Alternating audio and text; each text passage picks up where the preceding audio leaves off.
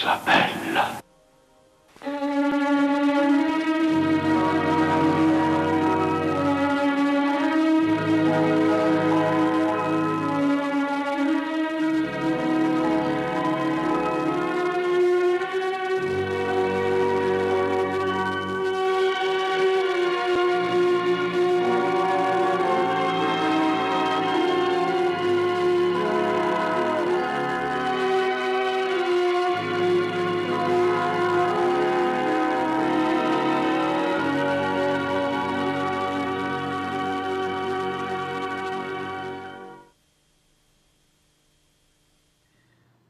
Genitori. In questa prima puntata parliamo proprio di loro. Non si possono scegliere, sono benedetti, maledetti, insomma sono i nostri genitori. I film che seguono rappresentano il mondo dei genitori in modi completamente diversi.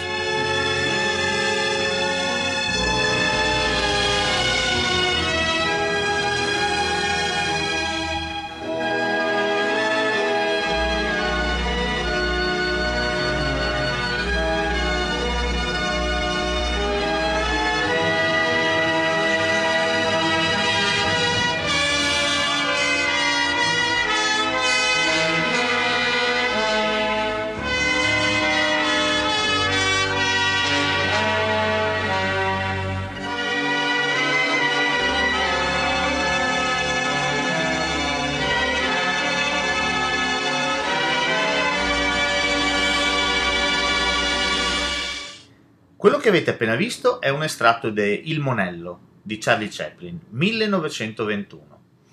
Ecco, io credo che non ci sia modo migliore per cominciare questo esperimento, se non proprio da Charlie Chaplin.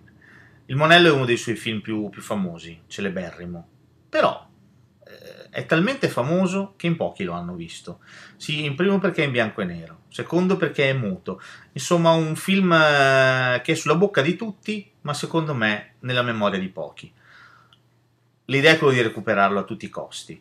E perché c'entra con questa rubrica? C'entra perché Charlie Chaplin è un genitore, un genitore per caso potremmo dire. Si trova a dover crescere un bambino e il film è la storia di queste due solitudini, potremmo dire, che diventano una famiglia. Il film è toccante, è bellissimo, è uno veramente dei capolavori della storia del cinema. First time I met Ed was in the county lockup in Tempe, Arizona. You're a flower, you are. A day I'll never forget. I do. You bet I do. Okay then. My lawless years were behind me, our child rearing years lay ahead. But biology conspired to keep us childless. You go right back up there and get me a toddler. I need a baby hide. I got more than I can handle. At the time, Ed's little plan seemed like the solution to all our problems and the answer to all our prayers. He's beautiful. What? Are you kidding? We got us a family here.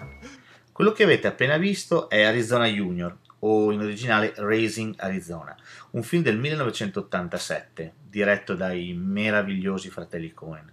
Fratelli Cohen sono, sono imprescindibili, sono, sono, come la marmellata, sta, stanno bene praticamente ovunque.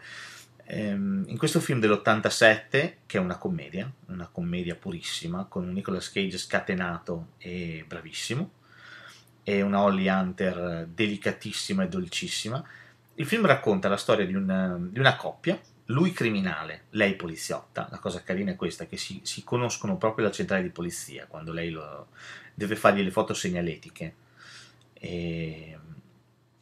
Questa coppia però ha un problema, si ama tantissimo ma non può avere figli quindi decide, visto che un, un magnate, un uomo molto molto ricco, pieno di soldi, pieno di figli, ha appena avuto una nidiata di figlioli, decidono di portargliene via uno e di crescerlo come, come proprio.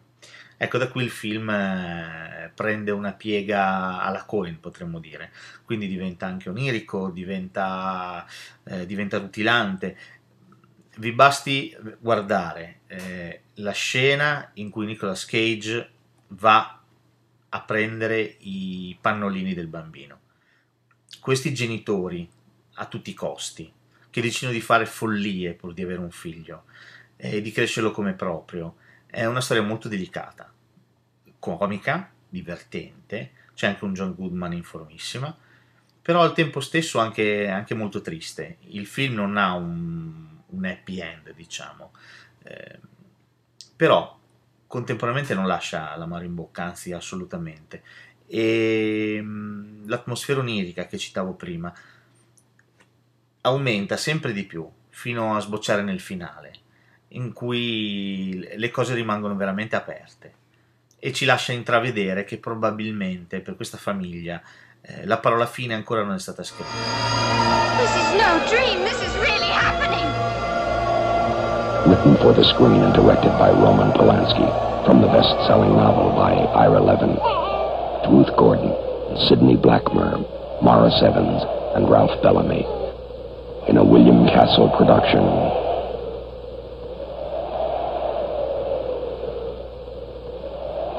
Rosemary's Baby. E qui siamo in una zona capolavoro assoluto. Non che non lo fossero i film prima, però qui stiamo toccando veramente qualcosa di, di sacro, un po' come il monello di, di Chaplin. 1968. Quello che avete visto era il trailer di Rosemary's Baby di Roman Polanski. Un film straordinario, un film spartiacque. Dal 1968, come dicono tutti i critici importanti, l'horror si divide in due. L'horror mainstream, quello appunto di Rosemary's Baby di Polanski, prodotto da un grande studio come la Universal, che incassò tantissimo e benissimo, e quello indipendente, quello di Romero, che è sempre dello stesso anno, La notte dei morti viventi. Cosa c'è da sapere di Rosemary's Baby?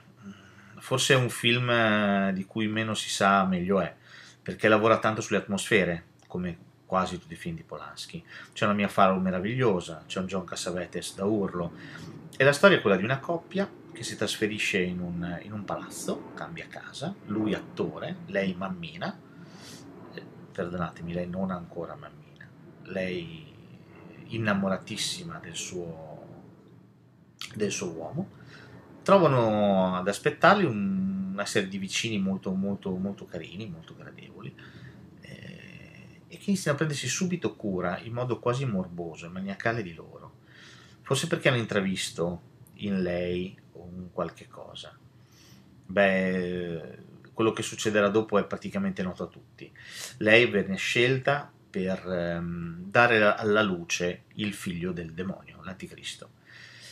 La cosa splendida di Rosemary's Baby è, è il finale. È il finale e c'entra molto con questo, eh, con questo video, perché la neomamma Rosemary vede il figlio nella culla, si accorge che è il demonio, che è il figlio del diavolo, ma nonostante questo, eh, partendo da un presupposto completamente diverso, cioè lei vuole vendicarsi di quello che queste persone gli hanno fatto, appena lo vede cambia, cambia completamente, cambia idea e decide di crescerlo come proprio. Ecco, l'essere genitore per, per elezione quasi, eh, che però è una cosa a cui non puoi rinunciare, non puoi sottrarti da questa cosa qui, perché forse è più grande di te, è una molla che scatta in testa e ti riempie la vita, ecco, eh, questo è Rosemary's Baby.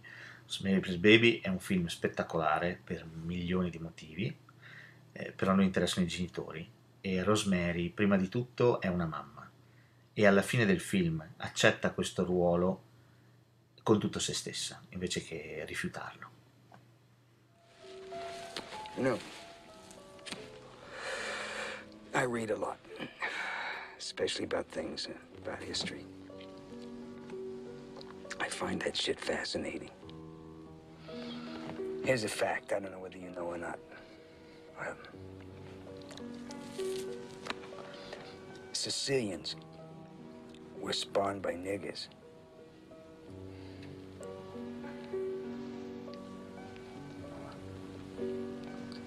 Again?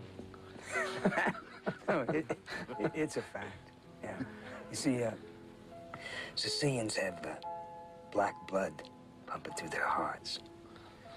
And, and no, if you, if if you don't believe me, uh, you can look it up. Hundreds and hundreds of years ago, uh, you see, uh, the Moors conquered Sicily, and the Moors are niggers. See, see, way back then, uh, Sicilians were like wops from northern Italy. Um, they all had blonde hair and blue eyes. But, um, well, then the Moors moved in there and, uh, well, they changed the whole country. They did so much fucking with Sicilian women, huh? That they changed the whole bloodline forever. That's why blonde hair and blue eyes became black hair and dark skin. You know, it's absolutely amazing to me to think that to this day, hundreds of years later, that uh, that Sicilians still carry that nigger gene. Now this, no, I'm, no, I'm quoting history. It's written. It's a fact. It's written. I know this guy. I No. know this Your ancestors are niggers.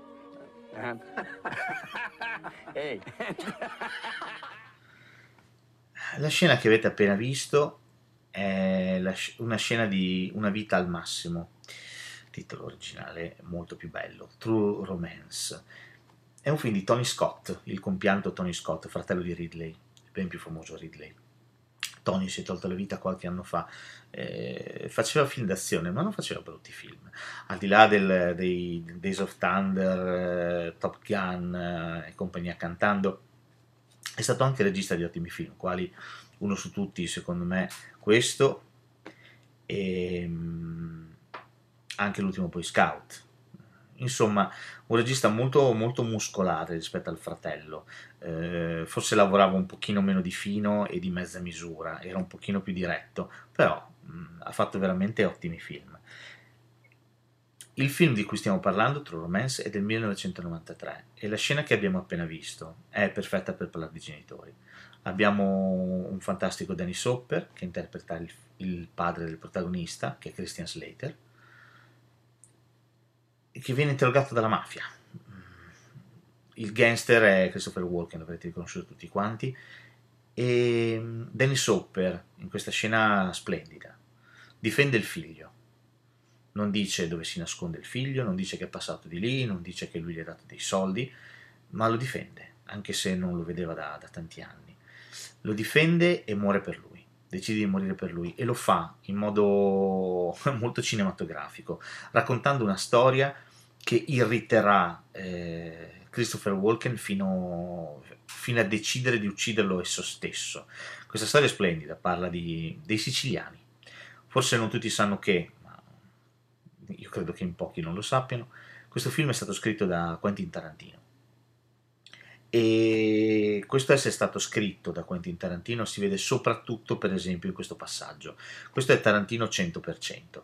Eh, uno scambio di battute, sguardi, una sceneggiatura inossidabile, inattaccabile, un film da recuperare, molto molto bello, alla fine una storia d'amore attraverso gli Stati Uniti, un road movie. Chopin, cara, era un artista molto emotivo, ma non era lezioso, capisci?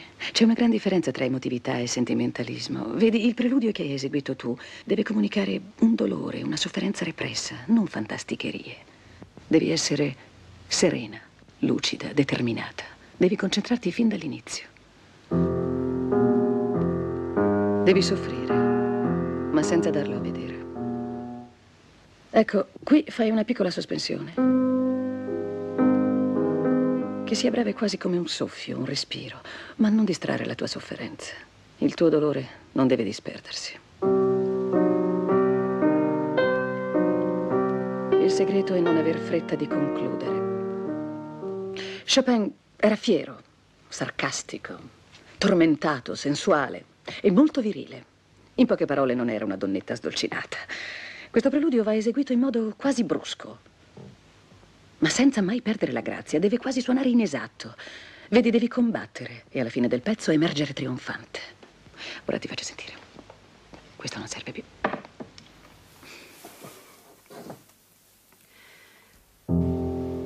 Qualsiasi cosa sensibile e delicata tu la soffocavi. Qualsiasi cosa viva dentro di me tu la uccidevi. Tu hai parlato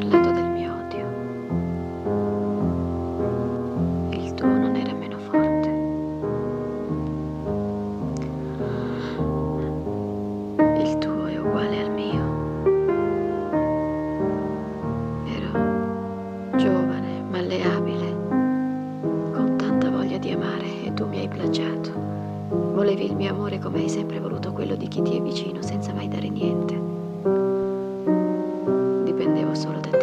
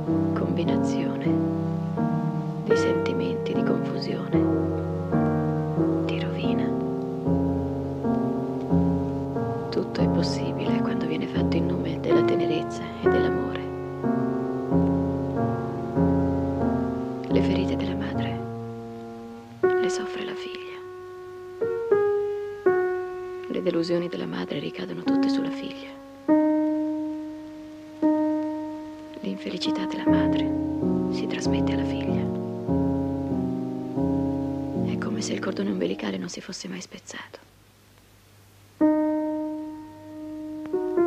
Mamma. È così. La sconfitta della figlia è il trionfo della madre.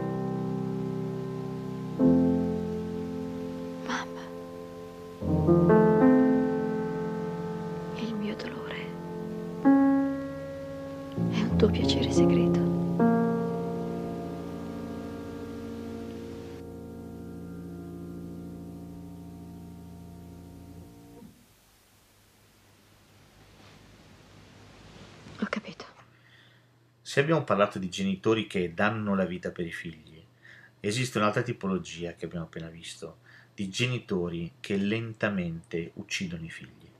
Questo è il caso di Sinfonia d'autunno, un film del 1978 di Ingmar Bergman, con Ingrid Bergman, che l'avete appena vista, e Eli Woolman. Un film che è una, una via crucis, se vogliamo, è, un, è veramente una lenta eh, autopsia di un rapporto tra madre e figlia. E qui la madre è di un egoismo spropositato, titanico. E si ha proprio l'impressione di vedere sprofondare il resto della famiglia, e soprattutto la figlia, bruttina rispetto alla madre, sotto, sotto il suo peso, il suo peso debordante. Il film è veramente un tour de force è difficile arrivare in fondo perché le due donne eh, se ne diranno di tutti i colori. Eh, la figlia sputerà addosso alla madre tutto quello che la madre è stata per lei e la madre sarà incapace di rendersi conto e si, si chiuderà come al solito nel, nel silenzio, nel, nel, far finta di nulla e scapperà, se ne andrà. Ingmar Bergman come al solito eh, riflette sull'animo stracciato del, dell'essere umano, ecco, eh, lo fa alla grande. Eh, è un film che ti lascia dentro veramente delle sensazioni spiacevoli. Difficile non, non ritrovarsi in alcune delle parole che Lee Woolman dice a eh, Ingrid Bergman, così piene di veleno, ma anche così piene di, di tanta tanta verità.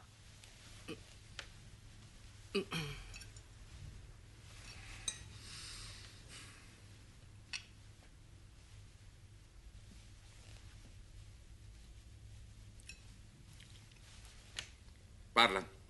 Eh, ma perché non invitate più nessuno a casa? Era piacevole. Ti rispondo, perché nostro figlio ci rompe i coglioni. Chi ti ha dato il permesso di alzarti? No, è che devo sparecchiare, papà. Hai finito? Sì, grazie.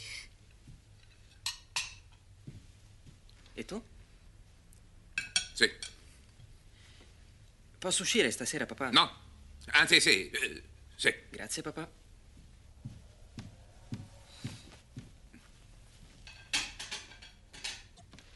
Mai gioire per una vittoria, mai piangere per una sconfitta. Non sei niente. Sei solo un fastidio. Un sassolino nella scarpa. Un pelo di culo fra i denti.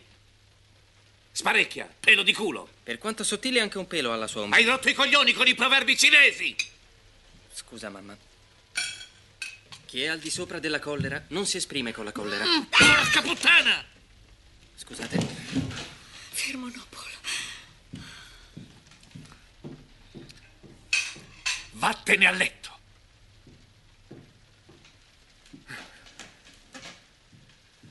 Ma lo freghiamo noi, eh? Sì. L'estratto che avete appena visto è tratto da Tanguy di Etienne Chatelier del 2001, un film molto molto molto divertente. Racconta la storia di una famiglia francese, tipo, in cui il figlio è bravissimo, un mezzo genio, sa, è appassionato di giapponese, dà anche lezioni, però ha, ha un difetto, eh, continua a vivere insieme ai genitori.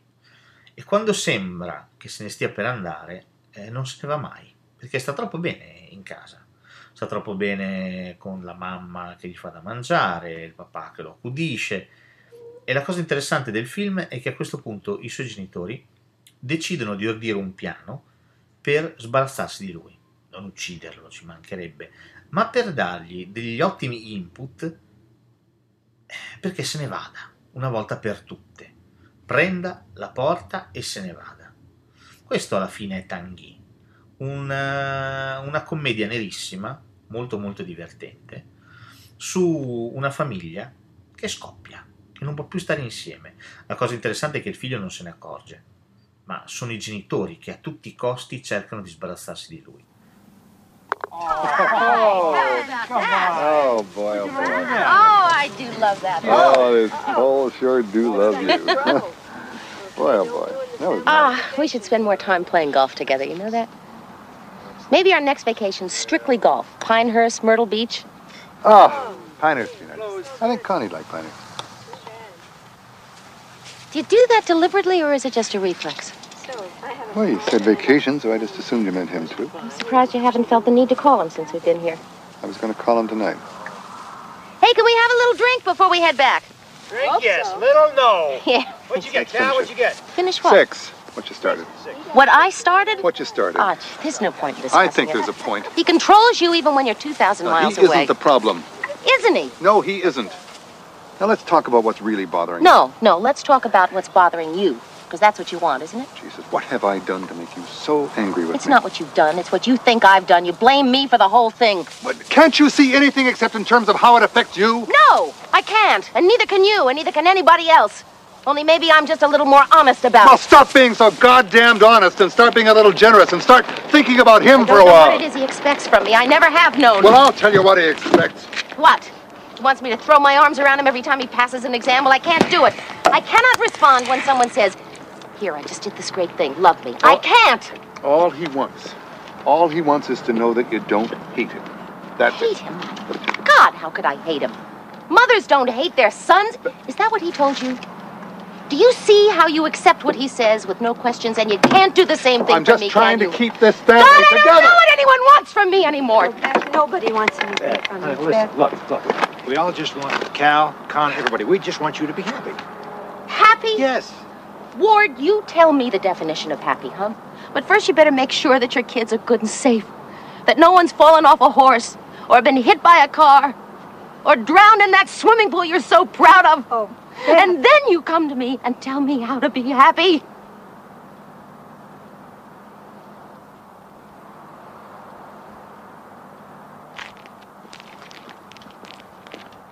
E qui parliamo di Genitori Mostri, 1980, Gente Comune.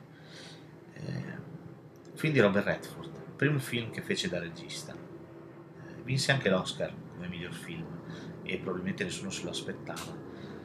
Già l'andamento del film è estremamente classico ed è la storia, niente più, di una famiglia, una famiglia borghese, normale, padre, madre e figlio, figlio minore. Figlio minore che ha tentato il suicidio eh, perché si sente inadeguato. Aveva un fratello più grande che è morto in un incidente in barca e lui è sopravvissuto. Questa cosa gli ha creato uno scompenso e quindi ha tentato il suicidio. La cosa bella del film è vedere come i due genitori, il padre che è Donald Sutherland e la madre che è Mary Tyler Moore, straordinaria Mary Tyler Moore, reagiscono in due modi diametralmente opposti a questa cosa.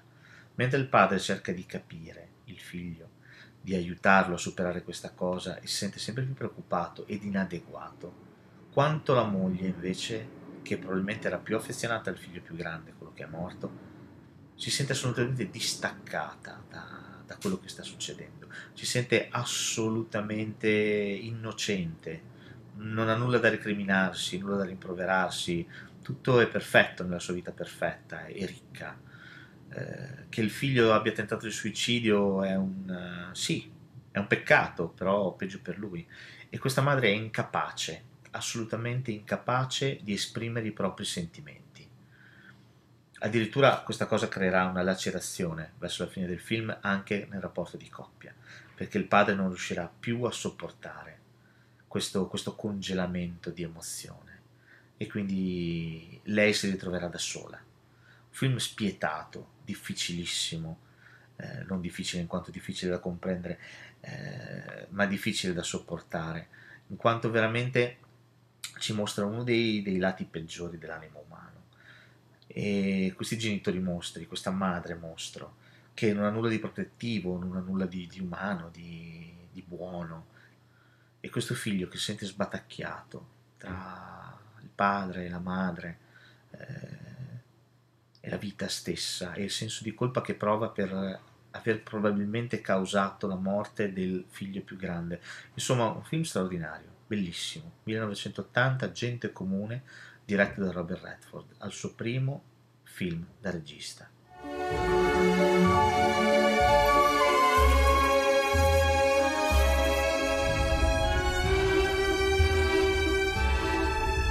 אתה רוצה להרוג אותו? אני רוצה לדעת איפה הוא קבר את הראש של הבת שלי. ירצה הגורל והוא ימות בתהליך, עיבוד דם, אי ספיקת חמצן, לא תראה אותי בוכה. מניאקים מפחדים ממניאקים.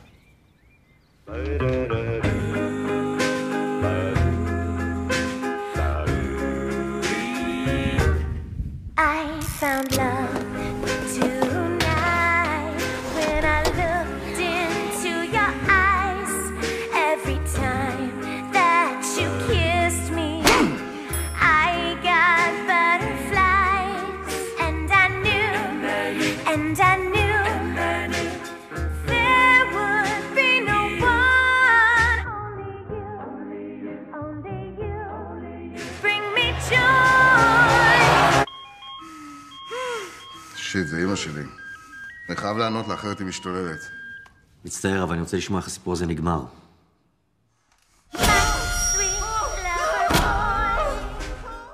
Se di genitori mostri abbiamo parlato, adesso parliamo di genitori a caccia di mostri. È il caso di Big Bad Wolves del 2013, film israeliano, eh, passato praticamente inosservato eh, qui da noi. È un film straordinario, bellissimo. La storia in tre parole. In giro c'è un pedofilo che cattura i bambini, li uccide e li fa ritrovare decapitati. Due personaggi, un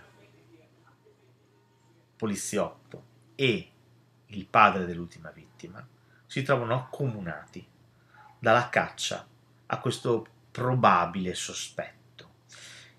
Il film solo alla fine svelerà se i due eh, hanno ragione oppure no, cioè se si tratta, se hanno veramente incastrato il pedofilo oppure no. Ma da qui in poi inizia un gioco alla, alla tortura che va sempre più oltre. Il padre della vittima è sempre più determinato ad arrivare fino alla morte, fino ad uccidere quest'uomo, che, che quest'uomo implori e giuri di essere assolutamente innocente ed estraneo a tutto quello che è successo. Il poliziotto invece da prima è d'accordo, ma poi il poliziotto padre anch'egli, più vanno avanti le cose, più la vicenda prende toni sempre più forti, più inizia a capire che sta sbagliando, che lui dovrebbe essere la legge, e invece qui non c'è più legge, c'è solo giustizia, giustizia sommaria. Il film è una splendida riflessione su questa cosa. Fino a che punto un genitore, un padre, può arrivare per pretendere giustizia nei confronti della figlia? Fino a che punto è lecito spingersi? Fino a diventare a nostra volta aguzzini, torturatori. Non è un caso che questo film sia israeliano. Eh, pesta molto, molto, molto sulla violenza. E, mm, ed è un film importante, recuperatelo perché questo film del 2013, ripeto, Big Bad Wolves, è veramente un, una pallottola alla tempia, un pugno nello stomaco, che va visto fino al suo finale. Un finale splendido, che probabilmente dà tutto un nuovo senso al film. Congratulazioni, Keita, hai superato il test d'ammissione. Forza. Soffia, Bravo. come abbiamo fatto a non accorgerci che il figlio che abbiamo cresciuto per sei anni è il figlio di qualcun altro? Come sarebbe un errore? Non è possibile. Davvero Keita non è nostro figlio? È un vero e proprio shock. Lui è Ryusei. Lui è Keita. Per il futuro dei vostri figli, lo scambio sarebbe la soluzione migliore. Sta succedendo tutto talmente in fretta. Ogni giorno che passa, il loro figlio somiglierà di più a te. E Keita somiglierà sempre di più a lui. Si può davvero amare un figlio che non è il tuo. Certo che si può. Potremmo crescerli noi entrambi. Cos'è? Hai voglia di offenderci? Posso offrirvi una grossa quantità di denaro. Si possono comprare molte cose, ma non questa. Saresti disposto a scegliere il legame di sangue al posto dei sei anni vissuti con Keita?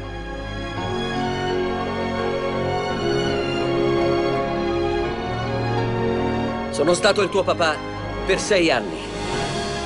Non un bravo papà, forse, ma comunque il tuo papà.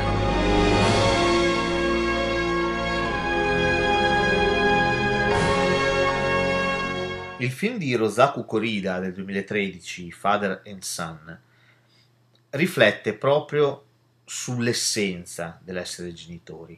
Cosa significa essere un padre o una madre? Eh, tuo figlio è tuo figlio perché è sangue del tuo sangue o tuo figlio può essere anche un bambino che cresci come tuo, senza che in realtà lo sia. Ecco, Father and Son riflette proprio su questo. La storia è quella di due famiglie che molto probabilmente, il film lo svelerà a un certo punto, molto probabilmente hanno cresciuto l'una il figlio dell'altra, in quanto i due bambini sono stati scambiati alla maternità. Ecco, film giapponese di una profondità eh, meravigliosa.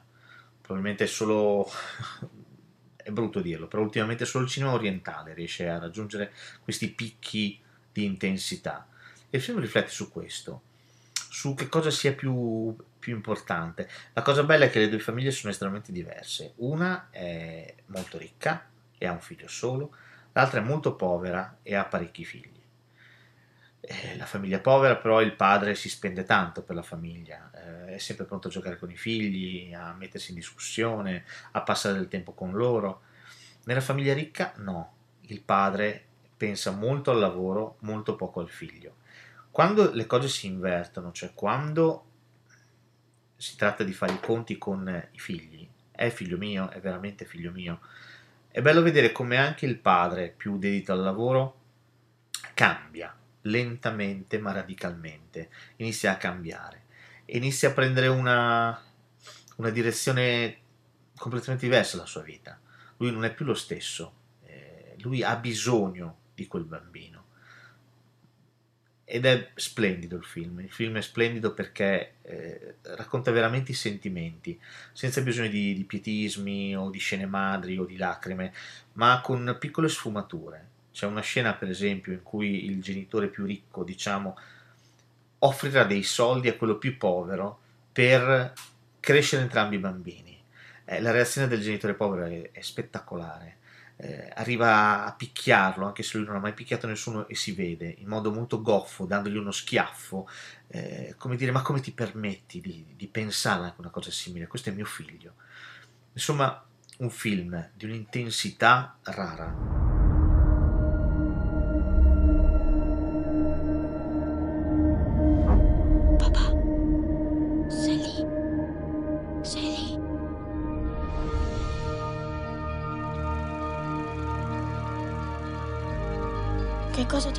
Lui? Mi manca la sua voce. Mi manca la sua voce che mi dice ti amo. Anche a me. Dopo la morte di papà, ho trovato questa chiave nel suo armadio. Come trovo la serratura che apre? Che c'entra con mio padre? Te l'ho detto, non so niente di tuo padre. Trovare la serratura di questa chiave sarebbe un miracolo. Volevo farmi trovare qualcosa. Che cosa apre?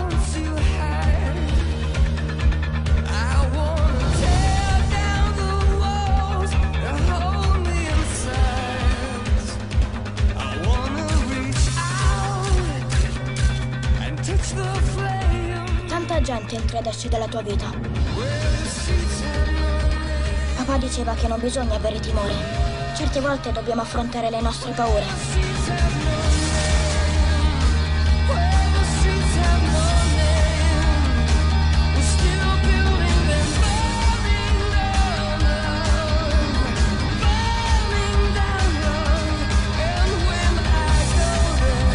Ti voglio bene.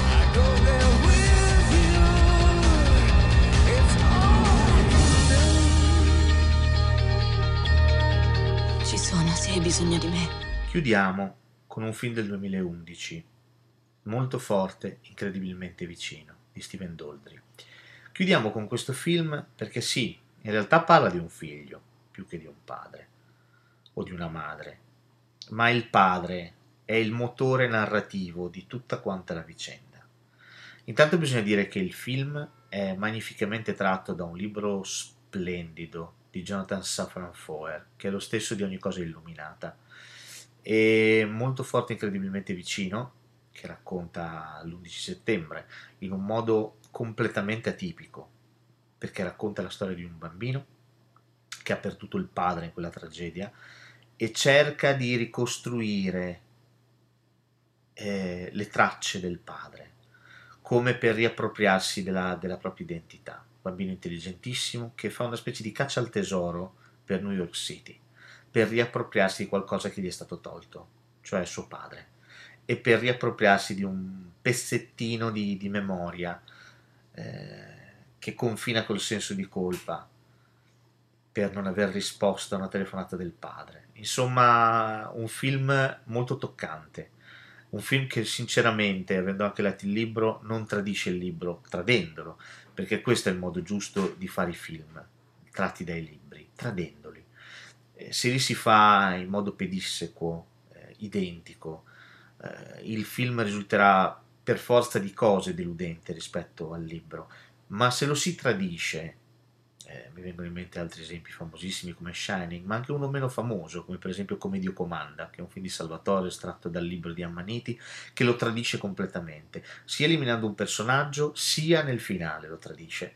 Quindi, eh, secondo me, la strada giusta per portare in scena in modo giusto un libro è tradirlo, tradirlo completamente, perché dopo tutto stiamo parlando di due mezzi espressivi completamente diversi. Uno è la scrittura e ha bisogno dei suoi tempi, l'altro è il cinema, che in due ore eh, ti dà una storia, ti dà un pacchetto fatto e finito.